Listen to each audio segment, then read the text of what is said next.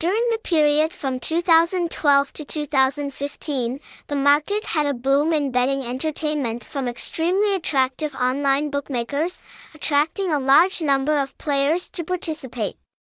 Therefore, bookmaker Bsport decided to enter the market in Asia, including Vietnam, Thanks to careful investment in providing all entertainment betting services, this house has quickly reached many players and left a good impression to help participants have a good experience. Great!